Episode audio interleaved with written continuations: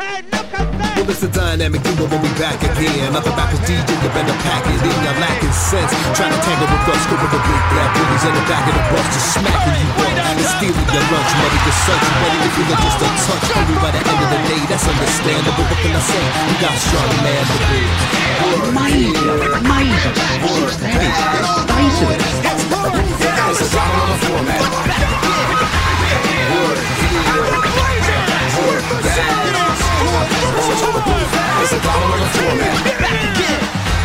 Gary has absolutely no idea what has happened to it. Still doesn't know. I was going to say this for the music podcast, but I've uh, been doing this little challenge and posting it on a separate Instagram account to keep myself accountable. And uh, I've discovered the joy of uh, like p- picking my favorite songs to go with it. Just going back through and going, everyone should listen to this song for 15 seconds. It's quite enjoyable. What you're not you're not already tired enough of, of you know broadcasting your music opinions to people and having them completely ignore them on your existing platforms. You've decided to create an extra, a new platform. That's right. So it should be a um a pretty quick pod this week, hey? Yeah, it's a, we need to now be broadcasting our basketball opinions uh, to a whole bunch of people who aren't going to listen to them. Uh, Balls podcast. Uh, I'm Doc. He's Beeso, and uh, we both feel that we've earned the right to be in the closing lineup for this podcast. So uh, we don't understand why we're on the bench. Look, my attitude is if you take And back to be fair, we are also we have also volume shooters who are way past their best.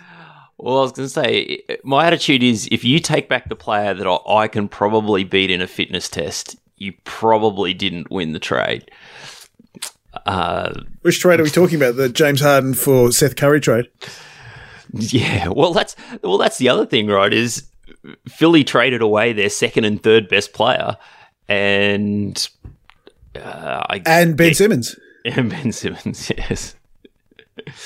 I mean, so I mean, the biggest news in the NBA. We do have to kind of do a little bit of boring podcast reset stuff here, um, for for for international listeners. Um, the the much vaunted the trade that we, that has been talked about in the NBA since the start of the year, and I'm sure we even referenced it in our um, wooden spoon draft when we talked about. I think I picked the, the Sixers, and I said, look, um, whatever they get for Simmons is going to be good. Uh, so what what they got for Simmons was James Harden, but they gave up Simmons and Andre Drummond and Seth Curry and a couple of firsts, one of which is completely unprotected and one of which has got some protections on it going forward. But even all that's very negotiable. And I mean, the reality is that uh, Daryl Morey, after fucking trying to speak this trade into existence for six months, has been cooked.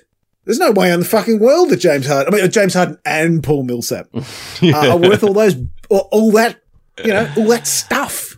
I mean, James Harden's contract when when he when he opts into it and when he gets the you know when he signs signs the big dollar extension, is going to make you know it's going to age in a way that's going to make John Wall and Russell Westbrook's contracts look positively Chris Paulian. The thing that I just loved was uh, I don't know if you read Ramona Shelburne's piece today, but uh, the the team basically said, Which I, which one was this? Was this more about um? More, more about Simmons. "Nah, this was the this was the like the, the mechanics of the trade and how it sort of went down and and you know the, the timeline of of everything." And the, the the Nets front office basically Harden came to them and sort of you know admitted that he was not not particularly thrilled with playing for the Nets, and they're like, What "Well, was the phrase that was in Wi- Windhorst reporting? It is screaming at anybody who'll listen that he wants to leave. But of course, Woj was claiming that that wasn't the case at all, and he was basically saying, you know, some people are reporting this, but I don't believe it's the case at all. And then the next day, he got absolutely canned for it. I mean, if anyone he has lost the trade deadline, it's it's Woj. Yeah. he needs to hand over the keys to the of the castle to uh, to Windy. but um, so so immediate, you know, Harden goes, "Look, I'm not that happy," and so Marks goes, "Well, you probably shouldn't play until we sort out, you know, whether you're staying or whether you're going." And he, What? No, he had muscle tightness. There's been an epidemic of it. It's been worse than Omicron. and he immediately got on a plane and flew to Houston to uh, maybe enjoy some off field off court activities, as his teammates He's would say. I think the problem is that he that you know Brooklyn being very hipstery. I don't think I don't think kind of the artisanal Hmm. vegan fucking strip joints of Brooklyn have been to his to his liking. It's been it's a little bit too. Portland. Yeah, Well, he'll get a hero's welcome in Philadelphia, I'm sure. Uh, like the, the the the dude looks like he's five years post career, um, and I, I I just can't wait for the the the first uh, Joel Embiid Instagram post of you know someone on a treadmill or.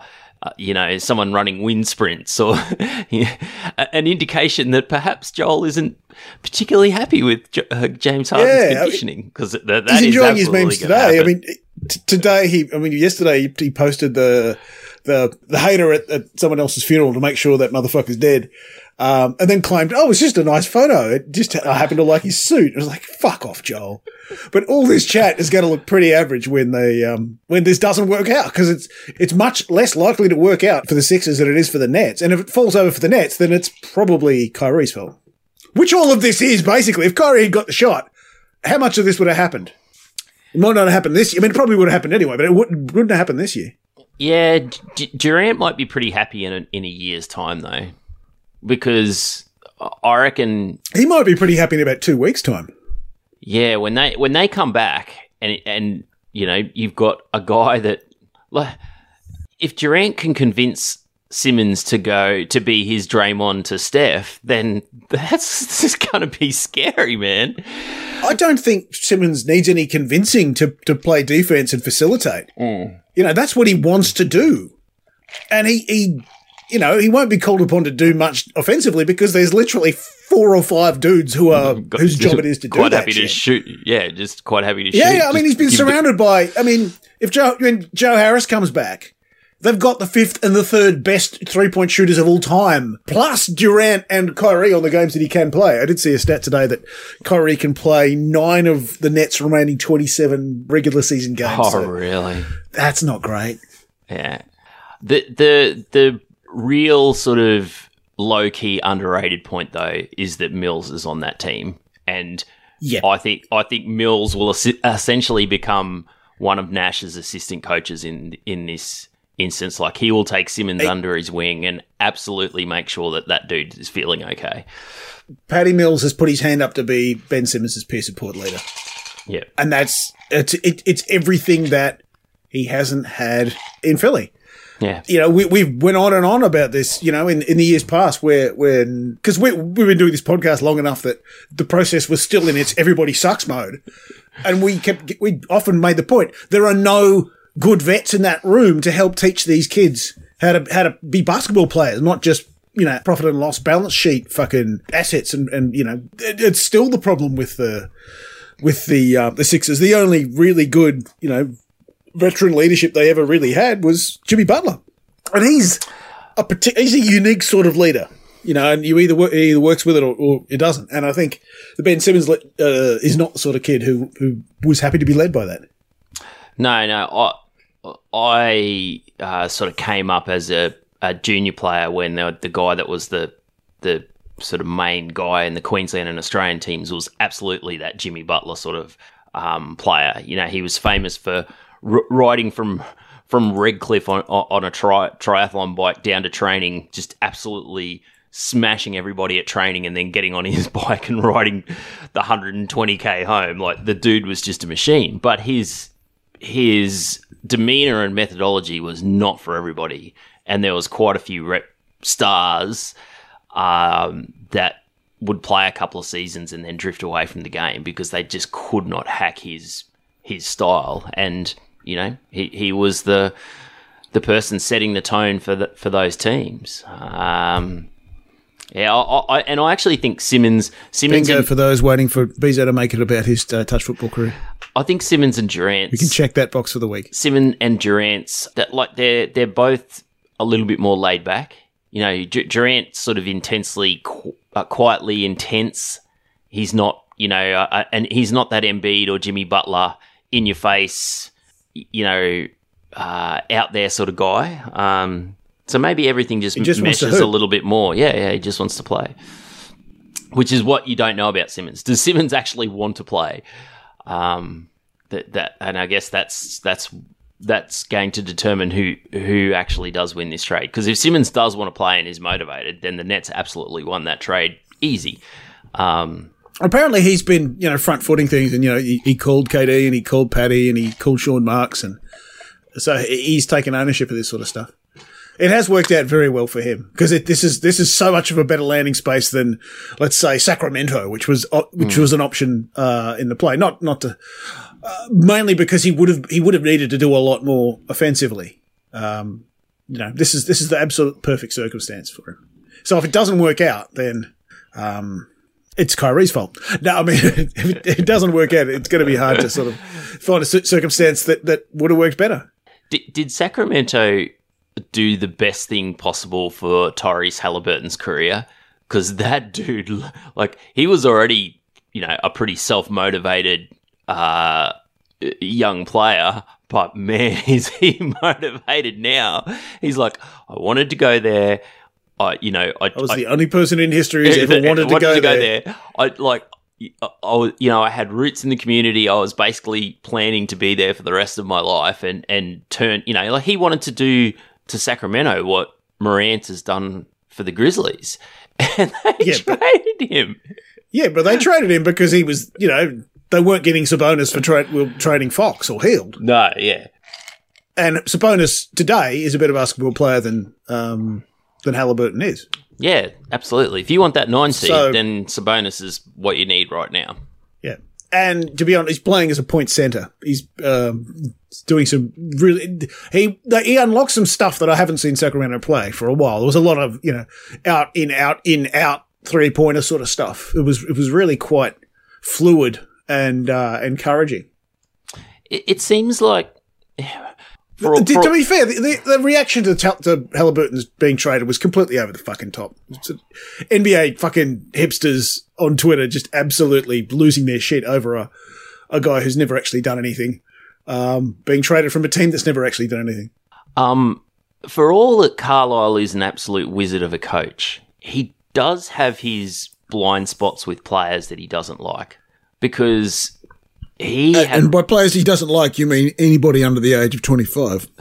yeah, and and, and Carlisle also- is not the guy to, to be running any kind of rebuild. And that looks like what they're doing in, Yeah. in Pacerland, doesn't it? Doesn't it? but he might be at the stage of his coaching career where he doesn't get a choice. Like he can't just go wherever he wants, you know. Like Thibs, you, you have to you have to settle for the next job. You can't get a real job. Yeah, I um, don't know. I think Carlisle's regarded as one of the top. Yeah, he's, he's not in the top 15 coaches of all time because they did that list and he wasn't on it. Fucking Doc Rivers was for some reason. Yeah, what? Um, wow. But he's, he's in the he's in the top 20 or top 25 of coaches of all time. Tim certainly fucking isn't. No, it seems like that. Um, y- you know, the, the the bell curve of of returns for Thibs is getting less and less. Like, it, he, he just seems stubbornly uh, obstinate. Like playing RJ Barrett for the last two minutes of a game, you're losing by thirty. is just seems like coaching dumbness 101. Ah, t- I, I, I, I seriously don't understand it. Um, and it might have been Network was saying, you know, maybe he's just an assistant. Maybe, maybe he, you know, he can come in and run some good schemes for you, but he shouldn't have the he shouldn't have the reins. He shouldn't be the he shouldn't be the top guy. Bit fucking late for that, isn't it? Yeah, well, He's only like been a head coach for friggin' 10 years. Yeah. Um. Knicks did get a really good win against, you know, in in, in actual basketball news, Knicks got a, a pretty good win against the, the Dubs yesterday. Although Clay probably should have won it on, on the bill. I've been watching heaps of Suns last sort of 10 days because, like, I, I sort of bounce around whatever games on Kayo or, uh, you, you know, watch, watching highlights of anything that sounds interesting. And then And the Suns have been on, up- they've been on quite a bit. yeah, well, uh, no, more that um, I woke up and went, you've got a side that you're like, this is your side. You, you actually follow the Suns and they're good. Y- y- They might, this might not happen again in your lifetime. You probably should be watching as much of them now as you can rather than watching them when, you, you know, they're, they're back to being terrible again. Um, they're, they're a really interesting side in that they don't really have that one person who just takes over a game other than Paul in the last two minutes. But in the like it, for the rest of the game, they're like a they're like a seesaw. You know, if you load up on Booker, then Paul will find someone cutting, and it like they just it's just this little whirling machine that just goes and goes and goes and goes. And as soon as you put pressure on one point, they're ready to pivot into something else. You know, they run they'll run one play and then run a run a version, you know, a second version of it, and then a third version. You know, like basically starting the same action and then um, you know branching out every time they come down the floor, so that the the defense can't uh, get get set against what they're running. Um, they're a fascinating side. Like, they're so different to most of the other sides in the NBA. You, you know, that pivot around a Giannis or a Jokic or a Luka or you, you, know, it's all just pivoting around this one point. Whereas they're Mm, it's, more, it's a bit more like the Jazz, though, isn't it? I Or guess much so. more of an yeah. ensemble cast. And I was wondering about that because just because the Jazz ran away from everybody in the regular season last year, and then conspicuously failed to uh, Hmm. eventuate at the end. Um, obviously, the, the Suns have already been to the finals before, but. Um, And, and, and Booker puts do you up, worry like- that you don't have that one person you can put you can put the ball in the hand of, and they can just? I mean, Chris Paul can create stuff, but he can't necessarily just go and get you a bucket the way Well, that he there- could there when was- he, you know, when he was twenty two. I- think it's more the playing style than the actual because one of the games I watched, Booker got tw- um, 38, I think, and it was like, it just wasn't very flashy. um, Yeah, he gets. I- I- like- he gets he's not, he's, I, I was just like, holy shit, he's got 30. Like, it did not feel like, you know, you watched Embiid, um, who did him, uh, the Sixers play the other day, and Embiid just dominated the game, right? He was just this colossus. You know, everything revolved around him. It, was all sort of, uh, you know, over exaggerate, like everything was over exaggerated, and it was very obvious that he was why they won the game. And then you look at the stat line, and that backs up. Whereas watching that game with Booker, it's like, it, it just felt like the team was running their stuff. But w- when you went back and looked at it, it was like, well, 38 points is 38 points. You know, it's it's um that that's dominating the game, but it just never it never feels like a superstar taking over when he has that those big games. Um, so I, guess that's good in that he can do it, and it doesn't re- the style of it doesn't really matter. Like you don't get points for the style in the finals. You just get you just need to be able to do it in the finals. Um, yeah, I don't know. It, it all depends. Like I, I think they match up really well on every other side except the Bucks, and then they went out and absolutely towed the Bucks up during the yeah, that was an odd game. It it it. Not to minimise what the Suns did there, but this, that there was only one team that actually cared about that game. It seemed um, the Bucks seemed to lose interest in it fairly quickly, whereas the Suns obviously had the motivation of we want to fucking we want to slap these guys around. We want to send them a message because they they dealt to us in the uh, in last year's finals. But um, Yeah, the- the Bucks the Bucks are only the Bucks might only be, might only be the third or fourth best team in the East these days. So Yeah, but they definitely have that all, like almost old school uh, Shaq and Kobe Lakers vibe of w- w- wake us up when we get to the games that actually have some importance. Um, Yeah, although the, the Bucks lost Pat Connaughton, which uh, with a with a busted hand, I think, which is going to be a bit of a hassle because they traded away the last couple of months of, Don- of, of Donte DiVincenzo, um, who's expiring and had fallen behind um, um, their other guys. Um, in the depth chart, but he just yeah, it would have been, you know, and it's not not as good not as good this year as he was late last year before he felt he um his wheels fell off. Uh, but yeah, so the Bucks the Bucks didn't really do. Who did who did the Bucks the Bucks pick up in that in that four that four Yeah, the four, Ibaka. That's right. It was Serge. It, it was the corpse of Serge Ibaka, um, and they and they sent v, DiVincenzo got sent to the the Kangs. Another handy pickup for the Kangs. Um, yeah. So yeah, um, the the Bucks didn't haven't really done much. The the Suns made a few little pickups, didn't they? They they Torrey they- Craig the bo- the boomerang returned to them, and they got they got the, the third holiday brother. Yeah, they sort of they did the perfect Like they almost did what the Lakers used to do on the buyout market, which was you know just give you them the depth in the places that they need it, but they sort of cherry pick the what the Lakers will be forced to do with the buyout market again. Well, I, 'cause d- I they don't think so. Did though. not What- make a fucking trade. but who's going to go to the to the Lakers when like you, you could go and be the guy on the Bucks, or you could go and be the guy on, um, like like even the Jazz would probably give you a better better crack at the finals at the moment than the Lakers would. Yeah, but if you're in the buyout market, you um you've got plenty of money, and you're probably fit. You're not. You're probably not going that well in your career. So. I'm pretty sure you'd rather go and chill in LA for six months than to go and live in fucking Utah or Milwaukee.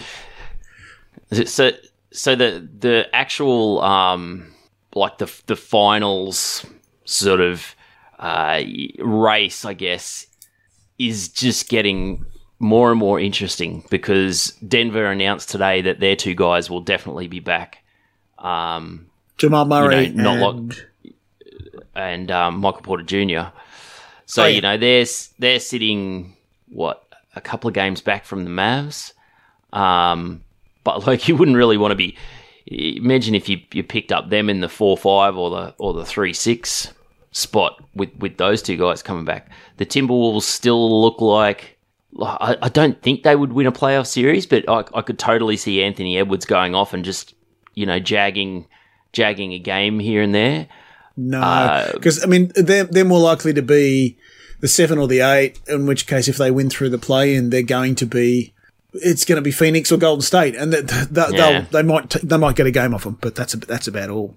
I mean, at the moment, the West is Phoenix four and a half games clear of Golden State, uh, and seven games clear of Memphis, and ten games clear, ten and a half games clear of, of Utah. Have actually picked up again recently. Uh, they've won five in a row after dropping a huge amount of games uh, on the bounce in a, in a weird kind of way.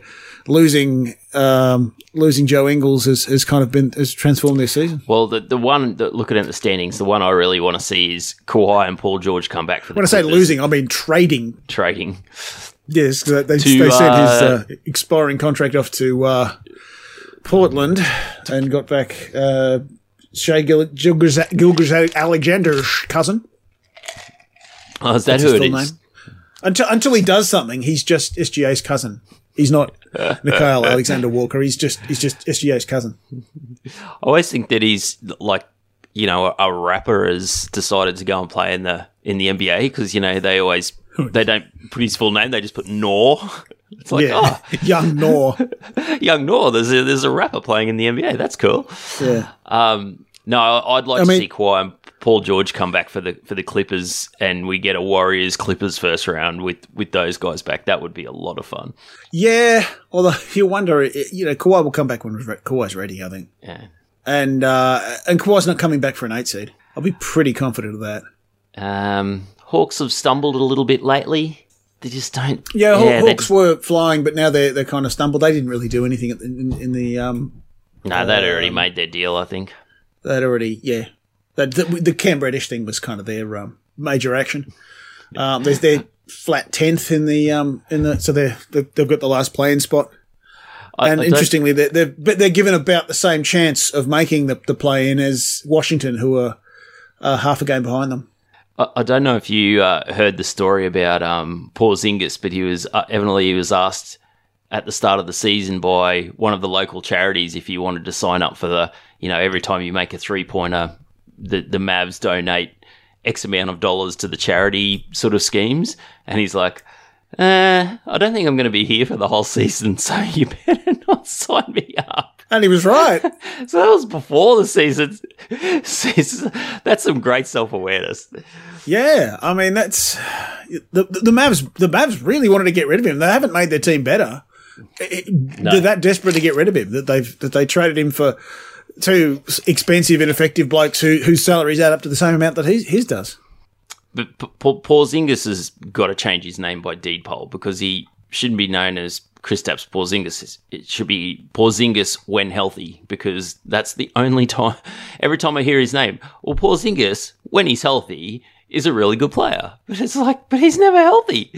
He never. He, he can't put half a season together in in a row. Like I think that's what they, they really got. Like I'm sure there's a personality clash between him and Luka, but if he'd played, you know, how many games are we in? 56 games or something. So if he'd played 50 of 56 games this season and was playing like he was, I don't reckon they would have traded him. But the fact that he's just missed, what, nine or 10 games straight, it's like, well, it's all sort of theoretical. and You're not actually delivering anything on the on the park. So let's get two players that aren't as good but might actually show up and, and play some minutes for us. and for the amount of stuff they had to um, they had to send out, it makes you think that, that this is not an injury that's going to go away. This might be a you know Kawhi style chronic knee issue that, that is not going to um, is not you know it's not just going to clean itself up. Yeah, and for a guy his size, that's uh, a little scary, a lot scary. Yeah, Um, yeah, big tall guys. You know they're not built for that. Uh, well, it's uh, it's it's pretty depressing. And speaking of pretty depressing, what the fuck are Portland doing? And and I know the answer is uh, preparing the team for sale. That's really what they're doing. They're cutting huge amounts of salary, and they're shipping out anything that looks like an established star, so that the new owners can actually come in with clean books, but a- but a superstar, on, on, you know, on the roster, and uh, and you know move the team to fucking Las Vegas, whatever they're going to do to it. Look, if, if they had a, a really good GM, they've got a lot of stuff back to try and like if you wanted to actually try and build a, a side around Dame, right? Instead of doing it on the fringes, this is probably the way that you could try and do it. But the stuff that they've got back is just not that flash. They've Like- they've basically taken back a lack of value. I mean, they they should have been able to get more than a couple of fucking seconds for um, RoCo and and Norman Powell. Uh, they got a reasonable amount back for um, McCollum, but it's. And like, the you- other problem is that you know, it- unless you use these picks to trade for somebody else rather than actually using the picks, these these if you actually pick the players and and you know turn them into prospects, those kids are not going to be. You know, th- they'll be ready to play basketball by the time uh, Dame is an assistant coach in his 40s somewhere. Because you look at the Pelicans, right? And Griffin's, I think, sort of reasonably been smashed a bit as not doing a great job because he, he has sort of made a few mistakes that have been seem to have been a bit short sighted, like you know signing Adams to that extension and stuff like that. But the fact is, He's they've had, got a, he's had an okay um he had an okay trade period. I was going to say, like that, they've got a pretty good side at the moment. Like they've they've been playing mostly 500 ball for the last 20 odd games, and uh, so you know, so they're doing pretty good. They've upgraded the side. He's still got seven first round draft picks in the next two years. Seven Yeah. in the next two years, and he might have a top 20, top 15 player coming back into that side, and at least he's coming back into that side knowing, oh, well, now we've got a bit of scoring punch, and we've got, you know, like there's a, a proper NBA side that waiting there for Zion. Um, sure, they could probably upgrade at point guard, and um, you know the fit of Valanciunas and, and Zion might not be great, but they're not, you know, uh, they're probably still in a better shape than the Kangs are. Um, Yeah, I don't know. Uh, uh, The problem is that Zion is is on the Greg Oden path, and I I can't. I just don't imagine it's going to turn out well, just because of there's just so many red flags. It looks like freaking Chinese Communist Party parade day. It's just it's just. Uh, I, I don't know how you have confidence that it's going to turn out well. Uh, How excited do you reckon the Rockets uh, GM was in this last week when it looked like Harden was just going to walk from for the Nets for nothing at the end of the season and and And all the Or- shit that because the Nets gave up a shitload to get him. Yeah. Uh, however, they did actually, you know, they got back a reasonable amount, obviously by fleecing some sort of idiot um, front office who's never had any experience um, in the in the 76ers. I was wondering that almost they were hoping that they'd also get some stuff out of um, out he meant Robbie Pelinka there, so that for a moment there it looked like John Wall for Russell Westbrook, you know, the two most untradeable men in the history of the NBA were actually going to go for each other, but the the Lakers didn't want to trade their 2027, I think it is, first rounder. man, they that. Wall for Russ got- would have been like, uh, I was trying to think of a comparison for what trading Wall for Russ would be, and uh, it was when I was in, in year twelve. Um, a mate of mine had two clapped out fucking Renault 12s, like these shitty old French um, hatchbacks. He had two of them, and the idea was that he'd have one as a runner and the other one for parts, but they were both fucked. And it wouldn't matter which one you stripped for parts, you couldn't make a good one out of it. So that's basically, you know, that's that's the the Russ and Wall situation. Just on a on a side note, like a bit of a nerdy thing. Do you reckon that the next um, CBA will have something in it saying that you can't just sit someone if they want to play?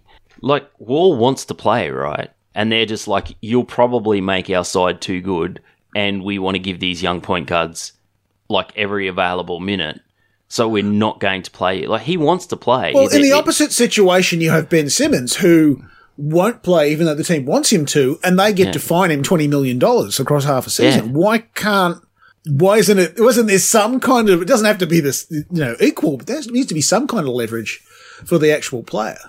yeah, like The contract should be able to be should be able to be voided essentially. like like like a, a forced buyout or yeah, Yeah, like there, there needs some mechanism that if he really wanted to go to, like, I I don't know, the Kings, but the somewhere and wanted to play the Lakers, like, you know, say he he wanted to go because he thought he would he could go and compete for point guard minutes at the Lakers, and they would probably take a flyer on him in that situation. Um, he could go and do that, but just seems strange that he's fit and he's like he, he trains with them like he does everything else Yeah. with them and he, he goes to some games but they just won't play him um I mean, at this stage, bizarre. Like how's the it going to hurt? They're, they're fucking fifteen and forty. They've got the first, you know, the the best odds of the number one pick already. yeah and with the flattened odds it's not like if they won three or four games like that, that's why Yeah. that's why the thunder are trying you know like they try and win games and occasionally they jag one but a lot of the times they lose pretty late in the game Yeah. because they just they just don't have the quality of the players yet But you, uh, you look at, I mean, OKC are two wins better off at the moment than, than Houston. That's that's fuck Yeah. all. But your feeling about the prospects of that squad are so much brighter because you've seen them compete in games and you've seen Josh Giddey do hmm. some stuff and you've seen SGA, uh, you've seen all this stuff happen. The overall result isn't any different, but letting the kids have compete has a massively positive effect on their development as basketball players. And I kind of feel like that's the point. If you're a fucking 17 win team is to try and develop your players so that you're not a 17 win team next year. Yeah. Well, uh, and the other thing is assessment, right? You've got to give them enough reps. Um, like this is why the Spurs traded away a player that I think they really like and, and probably didn't want to give up because they needed to give guys like Keldon Johnson more minutes to see whether they were going to be worth maxing in that next contract. You, you This was play them. sending Derrick White to the Celts, wasn't it? Yeah. And so, like, straight away, The, Johnson. the rare got- example of Brad Stevens trading for somebody who hadn't previously played for him. He was, uh, he's, he's almost on the Doc Rivers school of, Yeah, of only trading, trading for people who either played for him previously or, me- or are members of his family. Although these days he's much better at trading away members of his family. So, um, basically he, he just, he just loves an awkward fucking Thanksgiving, I think. He's traded away his son-in-law this, this window. He tra- he's traded away his own son previously. Um, yeah, d- uh, like the the Spurs, the Spurs actually are suddenly flush with draft picks. Isn't it? it's not something that you traditionally think of, eh, but I think they've got four first rounders or three first rounders and a swap or something like that, and will probably pick in the top ten this year. Um, they've also got probably the most sought after buyout target. Uh, when they buy out Goran Dragic, it sounds like there's quite a few teams, not just Yeah. Miami, who are lining up. I think Dallas are keen to have a crack. See, he he'd be like, wouldn't wouldn't you love him to go to the Nuggets so that Murray only had to play? No, I want to go to Miami because because he's Miami. That's Yeah, he is. that's Miami. the narrative. Yeah. I don't give a single fuck about the Denver Nuggets because I'm a basketball fan. Nobody gives a single fuck about the Nuggets. I like, uh, that's not true. People like the Nuggets now. No person likes the Nuggets. You. Nobody else gives a fuck about the Nuggets. I disagree. I disagree. I think there is a great Well, then you're the person who likes the Nuggets. Of course, you disagree. um, I don't know. Was there any other? there was no real other massive trades, was there? I mean- that, Enes Freedom Kanter got waived, um, but now he's probably going to get uh, he's, he's a buyout option for Fox News. Um, I really, I, the one of the best things about that day was that literally as the trade deadline was coming down to the wire, um, KD and LeBron had to had to draft their Oh, yeah, had to do their drafts. That was so great. Um, and, and KD was just deadpanning everything right down to the end where he was, you know, couldn't have scripted it better. The last pick of the draft he had, and he could choose between Rudy Gobert and James Harden. who no And- one, and no one likes. Totally deadpan. He says, "Well, I, I have to, I have to go for Rudy because my team needs needs height. I need to be able to defend. You know, I need rim protection. You know, all stuff that you absolutely don't need in an All Star game." And LeBron's fucking dying, um, hiding behind a clipboard, just just laughing his ass off because it's like, you know, no. Why don't you just say, "I hate this motherfucker" because he's literally right now being, tra- you know, engineering a way to get himself traded out of my team. Um, I, I don't think LeBron. Because that, that's the rough. That's the rough part, really, for KD. Because they teamed up because they were friends, but then, um, he, well, the problem was that uh, you know Harden Harden joined because he was a friend of KD's, but then he discovered KD's other friend, who's this fucking wacko who likes burning sage and refuses to get vaccinated. He's like, fuck, you know, you know, it's, it's always that thing where you've got three, three people hanging out and, you know, sort of two pairs of friends, but there's always the other guy who's a fucking flute who uh, does shit that you, you really can't handle. And that, my friend, is Kyrie Irving. Yeah, considering that KD convinced management and the ownership to pull the trigger on the Harden trade and give up all those assets, do you reckon he's feeling a bit peeved? He's like, "Come on, dude, you couldn't even get into shape." Because evidently there was quite a bit of tension when KD rocked up for training camp and one person couldn't train because he wasn't vaccinated, and the other guys come back like he'd come directly from the strip club, you know, i- into training camp, Yeah. and and hasn't really looked like he's gotten much fitter in the whole time. Um, Well, he said he said it. He, he said it fairly transparently recently that um, you know, he just wishes everyone else wanted to win as much as he did. yeah, Well, he's not Yeah. going to really find that with Ben Simmons, is he? yeah. D- But at least it'll be a much more benign, um, you know, lack of motivation. It, it it will just be really fascinating to see whether Simmons was just like uh, mentally not in the right situation on that Philly side. I think he just. I. I mean, I. I think the mental health stuff is real. I think he was probably in a pretty dark spot there. When, when you've got an entire city turning on you, and you've got literally all the all the fucking crowned heads of NBA basketball on television and on on on you know in, in the paper and everything, just calling you a fucking failure. Because, I'm not quite I- sure how that doesn't affect you. I- I think that people forget the uh, like there was that 20 game stretch the first year Philly made the finals when Embiid went out for a extended period of time and Brown just put shooters around Simmons and they just ran. You know, like they'd they they get the a, a little bit like what the Grizz do now with Adams. Like a- Adams gets the rebound and just straight away looks for the fir- you know the first person on the break, and Simmons is grabbing the rebound, and the rest of the team is just like dead sprinting down the floor to try and find their spots because they knew Simmons would you know get get mm. them the ball in these, and they were just destroying teams, and then they lost that. And that's self- with a not particularly fast team. You know, I mean, even even without Embiid, they weren't a particularly quick team. The Sixers, the next team, Yeah. they're going to be quick. You know, they're going to love to move, particularly because the slowest thing on the on the floor was Harden generally. Yeah. Well, and, and the thing was that Simmons was doing that, you know, throwing the ball to like Robert Covington and Saric and, and guys like that.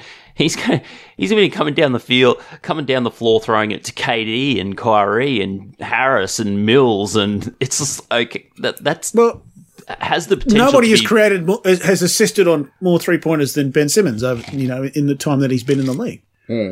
And now you've surrounded him with probably the best shooting uh, roster in the league. Yeah. I mean, this, you know, if if Simmons can get any kind of conditioning back, he's going to. Ab- it's this is this is going to be this is not going to be close. You know, Brooklyn Yeah. are going to are going to win the uh, are going to win the East. It, isn't, it might not necessarily be that close. Yeah, it, it, it like it will, all like you said, if it doesn't happen, like your joke of it, it'll all be Kyrie's fault might actually be true, Yeah, because but even if even if they get nothing out of Kyrie, yeah, they're in a much better spot with with Curry, Durant, Simmons, and who, whoever they can retool that side. Like that, that's always going to be a pretty solid, and Harris a pretty solid team in the Eastern Conference. And then Yeah. if you use Kyrie's money for something, then you're probably going to be, you know, in that top four in the East for for at least Durant's contract. Is he a restricted free agent or an unrestricted free agent at the end of this season? Unrestricted, I think, yeah. Unrestricted, yeah, because he, he didn't sign an, didn't sign an extension. extension, yeah. And he might just like he he might just walk. That might be it. He might just He might just retire. Yeah, he might Yeah. just go and do phil, phil, you know philanth- ph- philanthropy. Not good Yeah. with words today, um, I'm never good with words. which makes podcasting quite difficult. Um, I suppose that the real the real question is um, if George Hill doesn't get traded, uh, did the trade deadline really happen? and and moving Ish Smith doesn't quite count the same, I'm afraid. Is Smith back at Washington, his natural Yes. home? Um, Well, it man, the man has homes everywhere.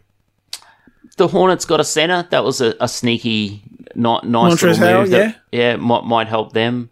Hornets Um, were having a pretty rough run there. They lost about six six in a row before they beat the um, Pistons today because that's Yeah. what the Pistons are for. Um, and, Which of course doesn't Cavs- help me because the, the Charlottes are one of my teams. Um, the gap has narrowed a little bit in the in the wins pool. I think you're only about 14, 14 wins down.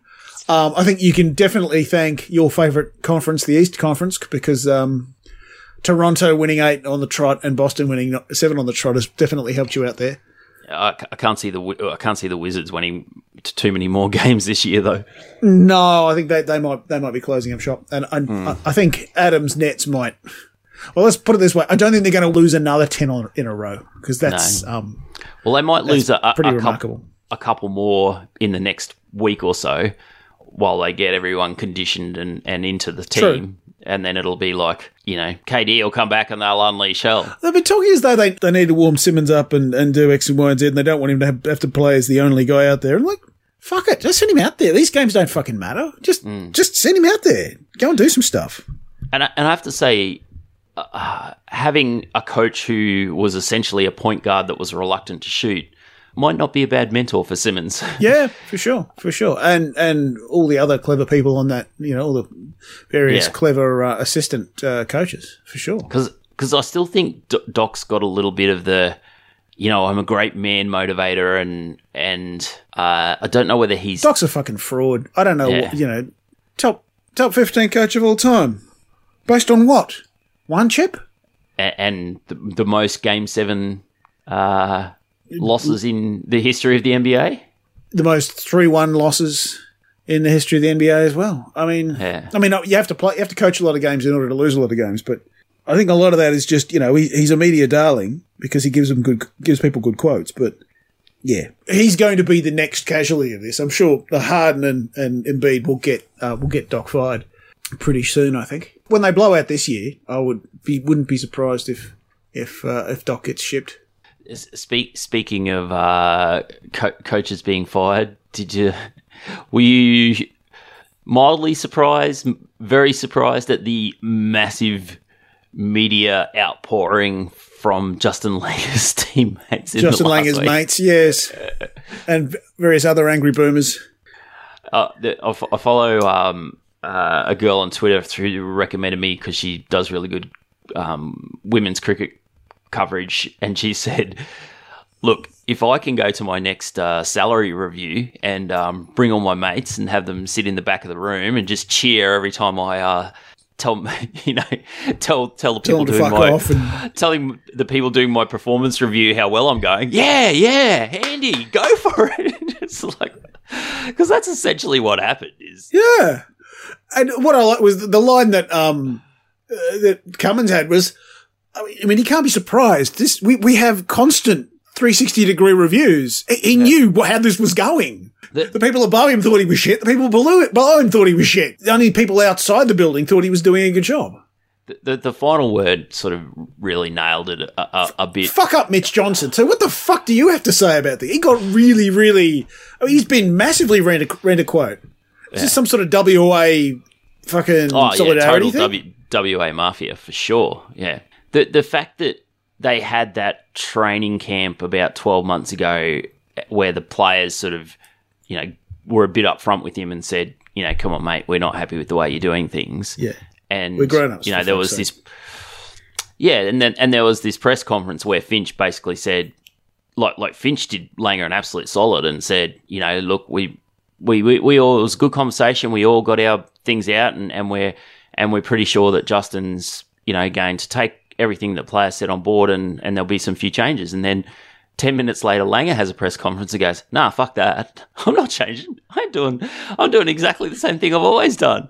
And it's just like, you could just imagine the players going, oh, for fuck's sake, mate. You know, come on, we've, we've laid it out for you and you just will not do what, you know, what's required to, you know, to, to keep yourself in the job. And then the other one that, that Adam Collins talked about was Bob Simpson when he got got the ask from the Australian coaching job, and someone said, "Oh, you know, are you, are you unhappy with the loyalty of the players? You know, are you are you disappointed that you know player powers basically gotten you fired?" And he's like, "Are you kidding?" He's like, "I fucking like ended twenty or thirty players' careers in my day as the head coach and selector. Like, it's happened. You know, I've done it to heaps of people. I can't really get upset when it happens to me." Um, Yeah. And that's the thing. Langer just could not accept that people didn't think that he was doing his job well. Uh, But also, I think he was trying to coach the way that he thought, you know, it was it should have been done back in the day. Mm. But that's not that's not that's not how management works anymore. well, that, that's what I was thinking. Right? If they're not just playing for shits and giggles anymore, this is actually their career. And Yeah, and they also get to see a lot of really good coaching because Yeah. all they all play for various T Twenty franchises and various other enterprises where they have the best coaches money can buy. yeah, So if you come back and you get some kind of amateur hour, fucking, you know, local third grade style rah rah and bullshit coaching, you're going to say this isn't good enough. what they might need to actually do, and I just don't think it will happen or not happen for a long time, because culturally, their uh, cricket's just not not done that way. Um, is have less ex players in the coaching ranks because Just have less less ex players. Just you know, be- because you know like all, all the assistant coaches are ex-australian players too right? And all the state coaches are all ex-australian. It's, it's like uh, it's there doesn't seem to be a space in cricket for a, and you cannot tell me that there's not good coaches out there that haven't played for australia. There's no there's no, no reason why being a good coach means you can play for australia. Th- those two things aren't sort of you know l- completely linked. Um, and and even listening to I was listening to Kimber's excellent Red Inker pod, which you know he sort of goes off on topics that aren't um, you know they're just topics. They're not sort of the news or what's been happening in the game at this particular time. And he was interviewing the the guy I think it's um was it Jade Dernbach? The, he's like basically Jared Dernbirch, the, the best Turker Gerbs. the best death bowler in in sort of short form cricket, and he was talking about when um, when analytics and and sort of video stuff started coming into the England setup, and he said he'd have an assistant coach sit down with him and sort of go through the the batters in the the team that he was going to be fa- you know bowling against in the next game, and he said they'd have these highlights packages of these batters hitting, you know, fours and sixes and just smashing the bowling all over the place. And he said after a while, it subconsciously was getting him down. He was like, I can't to these guys. These guys are fucking awesome. And Kimber straight away jumped in and is like, well, you know, when we did the um, analysis, we, you know, when he was doing that job for the in the Caribbean Premier League, he would sort of show, look, this is the this is the where this batter is, the, you know, this is his um, absolute favorite place for you to bowl. You know, if you bowl it here, it's always going to go. Doesn't matter how well you bowl it, it's going to go. But here's nine balls where he struggles to get it away, or if you want to keep him for a single bowl in this area, or you know, these are the balls where he seems to make mistakes. You know, so you give him an overall package of the of the batter, not just Yeah. he- Here's all you need to be able to visualize what you need to do to cramp him up to make it difficult for him. It- Yeah. it absolutely have to do that. Yeah. So, and again, Kimber's your classic, um, not a player sort of coach, but uh, even him, And like, also not a coach. Well, yeah, not not a traditional coach. Like he hasn't come up through grade cricket or anything like that. But he doesn't sit like he's the sort of guy that would absolutely be, um, you know, he's the Kirk Goldsberry, you know, who got poached by the Spurs, or who was the um, who's the guy that was at the Grizz for a while and has now come back to. He's uh, more of a video coordinator. He's more like a, a SPO. Yeah, I guess so. Yeah, that too. Because that's literally the sort of player analyst. That was the sort of stuff he was doing in the CPL. Um, so you know, it, it it can happen in other sports. I just it just seems like the the, the culture in cricket is too um is too strong for that to happen. Yeah, yet. but the culture in Australian sport is like that. I mean, there aren't too many Australian sports where, you know, the coaching ranks aren't dominated by former players and the media ranks aren't dominated by former players. that's true. It's just the nature of the beast. There's just some Yeah. people who are blessed by having, you know, a, a golden run. Um, here's a shock. Mitch Marsh has got a test call up. uh, for the squad or for the actual game. No, he's going. He's going to going to Pakistan. Oh Your yeah, boy, the that, your boy, the no show, isn't going, of course. I think no, he, he's getting married. Evidently, wasn't available for the squad. Sure, that's why I didn't get picked. Um, Well, th- th- not fucking going. He got another fucking concussion today. Ah, really? Man, that Yeah. sucks. It's it's it's a it's a workplace safety issue. They can't let this guy go out and Yeah. injure himself. That he's gonna he has to stop Mm. because he can't play the short ball and he keeps getting hit in the fucking head. Yeah, and And yeah, when he, you know, you know, if and when he develops, you know, chronic traumatic fucking encephalopathy because of all the times he's been brained, there's going to be a, you know, they're going to ask what the duty of care was from Cricket Australia and its state, um, state agencies, and I don't know what the what the consequences of that would be. I, I was talking to Pat about that Australian squad, and he doesn't think they'll do it because you've got like basically two assistant coaches that would like to be the full time coach. So you're probably not going to see anything funky. But What, Colin Miller. um, Pat was saying maybe you play Marsh, Green, and Cummins as your bowlers, and then pick three spinners. So you know you, you basically stack your batters with seamers that can hold an end down until the ball, you know, until the pitch gets worn enough that the spin comes into the game. But I just can't. The interesting thing is on that though, and I don't know what the what the Pakistan decks are like because we haven't seen a lot of, of international cricket on them recently. that they could they could be actu- absolute screamers because they've got very good fast bowlers. But the, as we talked about in the New Zealand India series, it was the seam bowlers who were taking most of the wickets in under Indian conditions. You know, I, I- obviously that was the point we made before um, Patel went and got you know all of the wickets uh, in a losing side, but. Um, spin isn't as dominant on those decks as it used to be. There has been kind of a averagization of um, sort of a, a, pitches have become more median. You know, they're, they're not quite as dramatically different. So it's I, I don't think they would run with. Yeah, they certainly certainly wouldn't run with any Yeah, more than no, they- one and a half to two spinners. yeah, it, it maybe they play a second spinner, but I can't I can't see them yeah going two two left. Is there wing. a second spinner kicking the door down? Oh yeah, I think like quite a few of the cricket writers were uh, like pretty disappointed that they didn't play. Uh, I keep Swepson? keep thinking Labuschagne Swepson in the in the Sydney game. Like they reckon he's ready to ready to Yeah, rock Queensland and spinner that'll work out well. Yeah, the Gabba takes spin so so effectively. He must have been you know trained perfectly on that condition. Um, anyway, that's probably enough cricket for the week. Have we have we got any last uh, thoughts before we go and talk some tunes? Oh yeah, how about um, quick shout for Kelly Slater winning uh, the Pipe Masters a week before he turns fifty. Yes. Jesus That's uh, it's not a bad effort. I don't think I don't think he's going to do the Australian leg though because uh, uh, not so keen on the vaccination. T- To his credit, though, he hasn't got He hasn't hasn't gone full Instagram boomer though. You know, I, I follow him on on uh, on Insta, and he's he's not he's not made a big deal out of it. But uh, that seems to be a reason why he might, he might not make it down for the Australian League. Um, and uh, oh, the the superb owl is on Monday between the LA Rams and the um, Cincinnati Bengals. It says here. Yeah, uh, Big- nobody really week. knows what the Bengals are doing there, but th- they've they've basically got there on the back of of their um their young quarterback just doing amazing bullshit things and going and getting buckets. Um, but it, it, it's probably not going to go any further after after this week. Well, it can't go any further because it's the last game of the year. But the Rams have a couple of of uh, very distinct advantages in the um in their their pa- pass rush and their ability to to get big yardage plays down downfield on offense that um that correspond with particular weaknesses in the Bengals' uh, offense and defense. So.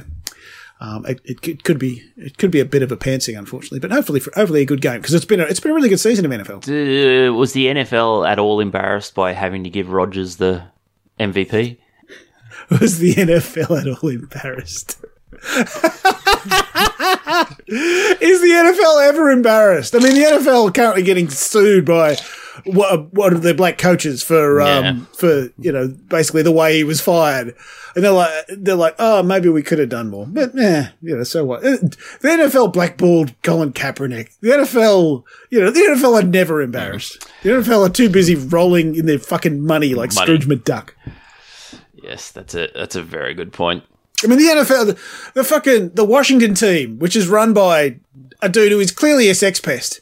Um, just, they, they did an investigation into how much of a sex pest he and his organization are. And, and they are, they did the, the NFL did the, did the investigation and they're refusing to, re- to reveal it, any of the results because they don't want to, they say that, that out of respect of the anonymity of the, of the female staff members who took part, despite the fact that the female staff members who took part have gotten together as a group and said, please release this shit so that everybody knows what a complete, you know, they- they're, they're shameless. And this same Washington team have, have finally come out and show, this is the Washington team that used to be known as the Redskins, uh, which, which is just amazing to think that was ever a thing that there was, that Yeah, was like like you know, only a year a ago. thing in 2020.